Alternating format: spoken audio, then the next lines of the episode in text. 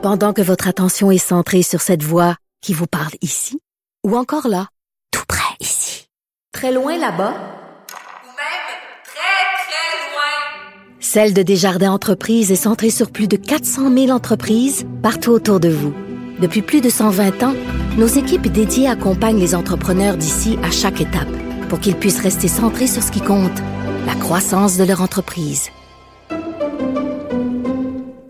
Bon début de journée, bienvenue à l'émission.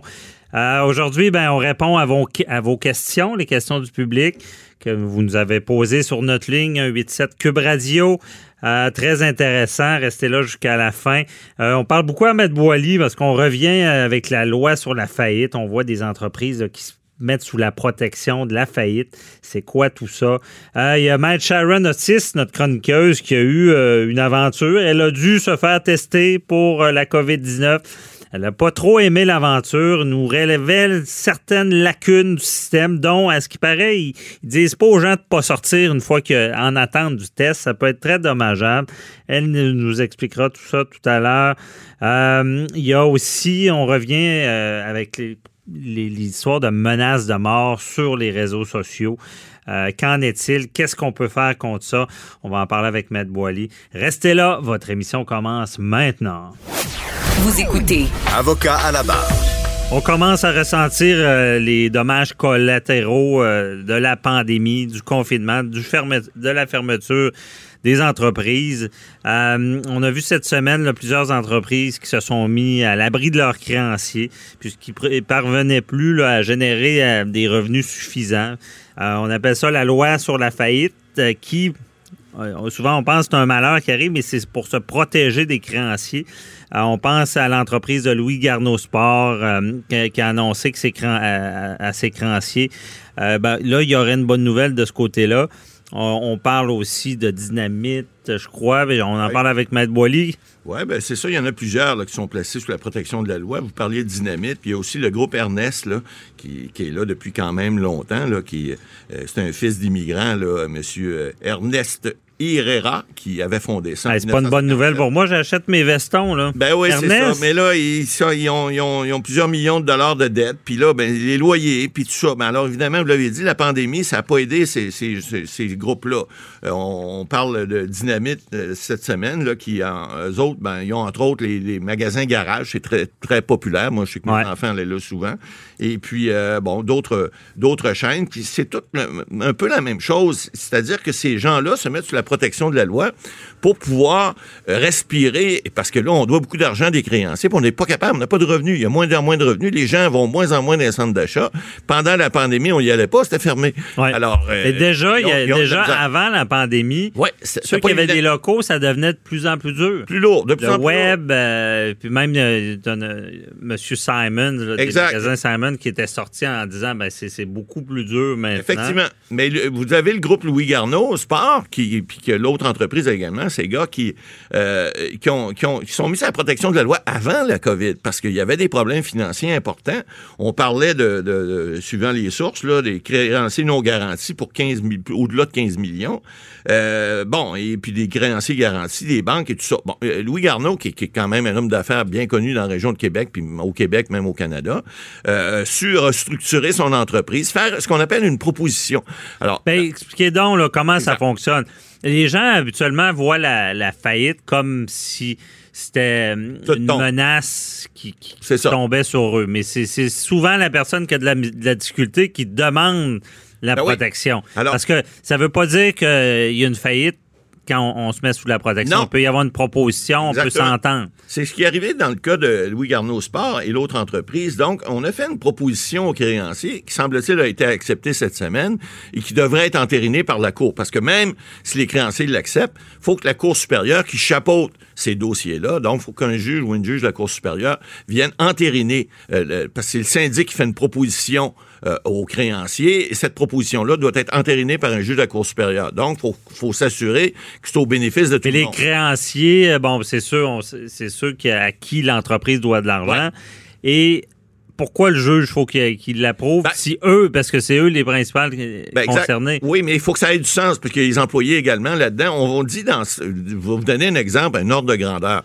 Dans cette proposition-là, qui est acceptée par les créanciers, je vous rappelle, qui doit être un pourcentage important dans un cas de, de proposition comme ça, donc c'est, c'est plus de cinquante pour cent des créanciers qui ont accepté, même soixante-dix dans ce cas-là. Et euh, euh, on parle de cinq cent cinquante mille pour quinze virgule quatre millions de dettes. Alors, on parle en bas de dix pour cent. Mais vous savez, dans un cas de faillite... On entend dix cents dans la pièce. C'est à peu près ça. C'est ça. Mais ouais. Moins que ça. Moins, moins que ça. On parle en bas de cinq sous. Sauf que, c'est quoi? Un tien vaut mieux que deux, tu l'auras. Alors, si c'est une faillite complète, généralement, il reste rien. Ou à peu près. On le dit tout le temps. Dans le, le cas, je me souviens d'un, d'un vieux juge qui nous avait dit à Trois-Rivières, on était sept ou huit avocats autour d'une table, puis un, un des avocats avait dit, monsieur le juge, la masse des créanciers, oubliez pas la masse des créanciers. Le juge avait répondu avec raison en regardant les avocats. Savez-vous ce que j'en pense de la masse des créanciers? Une fois que les comptables, les avocats et tous les professionnels ont passé, il ne reste plus rien. Alors, c'est un peu ça, la faillite. C'est ouais. pas toujours le cas. Mais dans ce cas-ci, on parle d'un montant dû à des employés au-dessus de cent soixante-dix mille qui devront être remboursés à, à même ces montants-là. Donc, c'est une bonne nouvelle pour les employés. Et c'est une bonne nouvelle aussi pour l'entreprise parce que ça va permettre ça. Ça veut dire que les créanciers ont confiance à la reprise, ont confiance évidemment à l'administrateur qui est là et les gens qui sont autour. Donc, ils mettent une croix sur leur dette. Ils vont recevoir un sac de peanuts puis une boîte de Cracker Jacks. C'est pas grave parce que ça va reprendre. Ils vont pouvoir continuer à fournir. Mais évidemment, c'est plate pour certaines entreprises qui doivent mettre une mauvaise créance là-dessus. C'est ce qu'on, ce qu'on appelle en matière comptable. Donc, ils font une perte, mais à ce moment-là, ils, ils se reprennent ailleurs. Des fois, il y a des fournisseurs qui décident de ne plus fournir ces entreprises-là parce qu'ils disent, ben là, j'ai pas confiance. Tu me ben, fournis une fois, tu ne pourras pas deux fois. Parce que c'est pas des petites pertes. Non, hein? non, c'est des bons montants, mais il reste que souvent, euh, bon, là, par exemple, on dit qu'Investissement Québec, qui, qui est le bras financier de, de, de, de, de la province, en fait, il fait partie aussi de la liste des créanciers garantis. Alors, lui, avec ça, il peut s'assurer qu'il va pouvoir récupérer une bonne partie de son investissement en, en, en ayant après ça euh, recréé des emplois. En, mm. Vous savez, l'économie, ça marche comme ça. Souvent, on le dit, là, on le voit avec la COVID, là, M. Trudeau qui lance des millions et des milliards, et cetera. Mais c'est de l'argent qui reste dans l'économie. Alors, les macroéconomistes pourraient vous expliquer tout ça mieux que moi. Ouais. Il reste que c'est, c'est de l'argent qui est réinvesti dans la société. Donc, dans un cas de faillite comme ça, ben, c'est pas une faillite à proprement dit. C'est que la, le, le, les gestionnaires font une proposition aux créanciers, puis ils disent aux créanciers, écoutez, nous autres, on est prêts à faire une reprise, et je vous dis, bon, ça s'est fait dans le cas de Louis-Garneau-Sport, est-ce que ça va se faire dans les cas des, des, des autres entreprises? Je ne le sais pas, parce qu'il est encore trop tôt pour se dire, mais, se le dire, mais il reste que, lorsqu'on se place à l'abri des, des créanciers, il y a des délais qui sont prévus. Euh, dans le cas de Louis-Garneau-Sport, par exemple, là, il y a eu la COVID, qui, vous savez, les délais de cours ont tous été suspendus euh, depuis le douze mars, donc jusqu'au premier septembre, aucun délai ne court. Mais normalement, dans un cas normal, vous avez quarante-cinq jours lorsque vous vous placez sous la protection de la loi, pour dire qu'est-ce que vous allez faire. Allez-vous faire une proposition à vos créanciers? Allez-vous faire faillite? Et ça, généralement, dans à peu près la totalité des cas, ces délais-là sont, sont, sont repoussés parce que le, le délai, généralement, n'est pas suffisant. Mais on a mis un délai assez court pour que les gens bougent, pour pas que ça soit... Parce que lorsque vous êtes sous la protection de la loi, vous savez, M. Bernier, il n'y a pas de procédure que vous pouvez prendre pour récupérer vos biens. Alors, les créanciers garantis, les banques, par exemple, qui ont une hypothèque sur un immeuble ou, ou euh, votre voiture qui était donnée en garantie à, à la Caisse populaire, ils peuvent reprendre leurs biens à ce moment-là avec l'autorisation du syndic. Mais les créanciers qui sont, n'ont pas de garantie, généralement, ce qu'on, la seule chose qu'on peut faire lorsqu'on... Un, un montant nous est dû, c'est bon, d'envoyer une mise en demeure par avocat et après ça, de, de, d'obtenir un jugement pour avoir une saisie contre les biens de l'entreprise.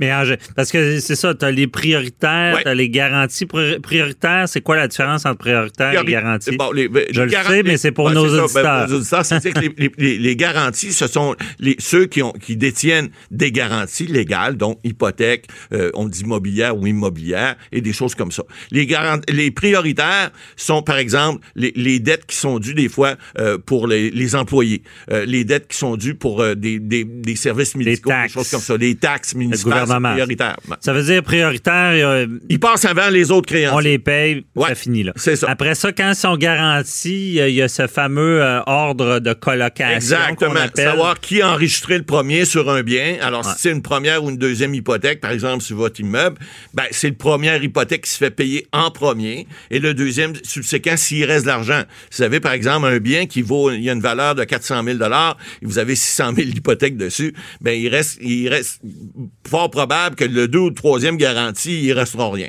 Alors, c'est comme ça que ça fonctionne, par rang, par rang d'enregistrement qu'on appelle, alors, le premier qui est enregistré et le premier qui se fait payer et on descend comme ça. Alors, en matière de faillite et de proposition, ben, c'est, c'est différent parce que les créanciers garantis vont se payer à même leur garantie, hein, c'est ça que ça dit. Ouais. Mais si tu es un créancier garanti, par exemple, de deux ou troisième rang, sur un, par exemple, sur un immeuble, ben, tu vas avoir un ordre de colocation qu'on appelle. Donc, ça se peut que tu vas évaluer ta garantie puis dire, ben, moi, ma garantie n'est pas suffisante.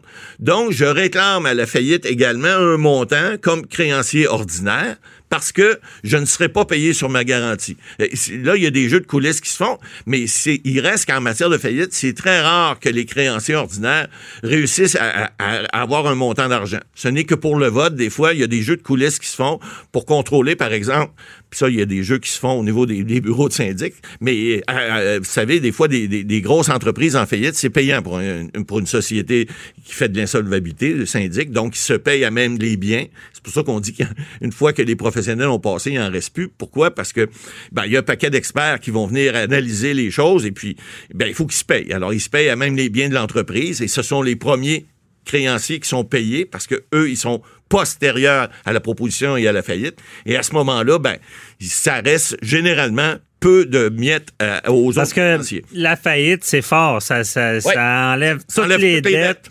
À la date que la personne fait faillite, il n'y a plus une dette qui va tenir. C'est ça. À, qui était là avant. Les Mais il y a des exceptions, par exemple. Des... Quelqu'un, je pense, qui doit qui a des prêts bourses. Oui, qui doit les rembourser. Il y a des exceptions. Les, euh, les, les, peines, devoir, les, les peines pénales, par exemple. Tout ce qui ouais. s'appelle pénal et criminel, ça ne s'efface pas par la faillite. Les pensions alimentaires également. Pensions alors, alimentaires. Euh, alors, toutes les sommes alimentaires qui sont dues. Si quelqu'un doit pas... des taxes, je pense. Oui, exact. Aussi. Les taxes municipales. Euh... C'est la même chose. Ou des D A S, déduction ouais, à la source. Déduction à la source également. Alors, ouais. tu as plusieurs exceptions qui sont prévues dans la loi, ce qui fait que tu peux pas faire une faillite pour n'importe quoi. Généralement, les faillites dites commerciales, c'est parce qu'on doit des argent, beaucoup d'argent à des fournisseurs, généralement, c'est pas garanti. Des faillites personnelles, il y a des gens qui font des faillites personnelles. Des fois, c'est des faillites de consommateurs qu'on appelle. Donc ça, c'est des montants en bas de deux cent cinquante mille dollars. Mm-hmm. Et les gens qui font ces, ces faillites-là, ben, il y a d- un mécanisme qui est prévu par la loi qui est beaucoup plus léger que le, le, la faillite ordinaire d'une entreprise. On n'entrera pas là-dedans, on l'expliquera peut-être une autre fois, mais il est possible de le faire également pour des gens qui, euh, par exemple, au niveau de la COVID, il y a bien des gens qui ont perdu des revenus importants, puis les dépenses restent là, la maison, l'auto, ouais. les enfants, et cetera. Ce ne sera pas facile, je pense. Il y a mais plusieurs qui vont peut-être devoir passer par là, malheureusement. Ce qui était... Cet été, il y avait le plus beau, euh, le plus bas taux de faillite. Ouais. Imagine, euh, Mme Boily, imaginez. Ouais. Et euh, on ex... P C U y est pour quelque ben, chose. P C U, euh, les subventions salariales et le quarante mille dollars d'aide aux entreprises qui étaient là. Euh, donc, c'est, c'est ce qui fait peur un peu à savoir qu'est-ce qui va arriver dans on six mois pas. Quand tout ça sera plus là. Même qu'une entreprise des... s'est servie du quarante mille dollars pour sur, survivre. Donc, euh, à suivre. On... Énorme, mais c'est un, c'est un mécanisme qui est là. Euh, c'est pour protéger, malgré ce qu'on croit, ben, euh, des gens qui, qui sont allés trop loin. Sport, ben, ça va peut-être donner des ah oui. J'espère qu'Ernest, parce que pour acheter des vestons, c'était une bonne place. J'espère qu'ils vont survivre. Merci, M. Boily.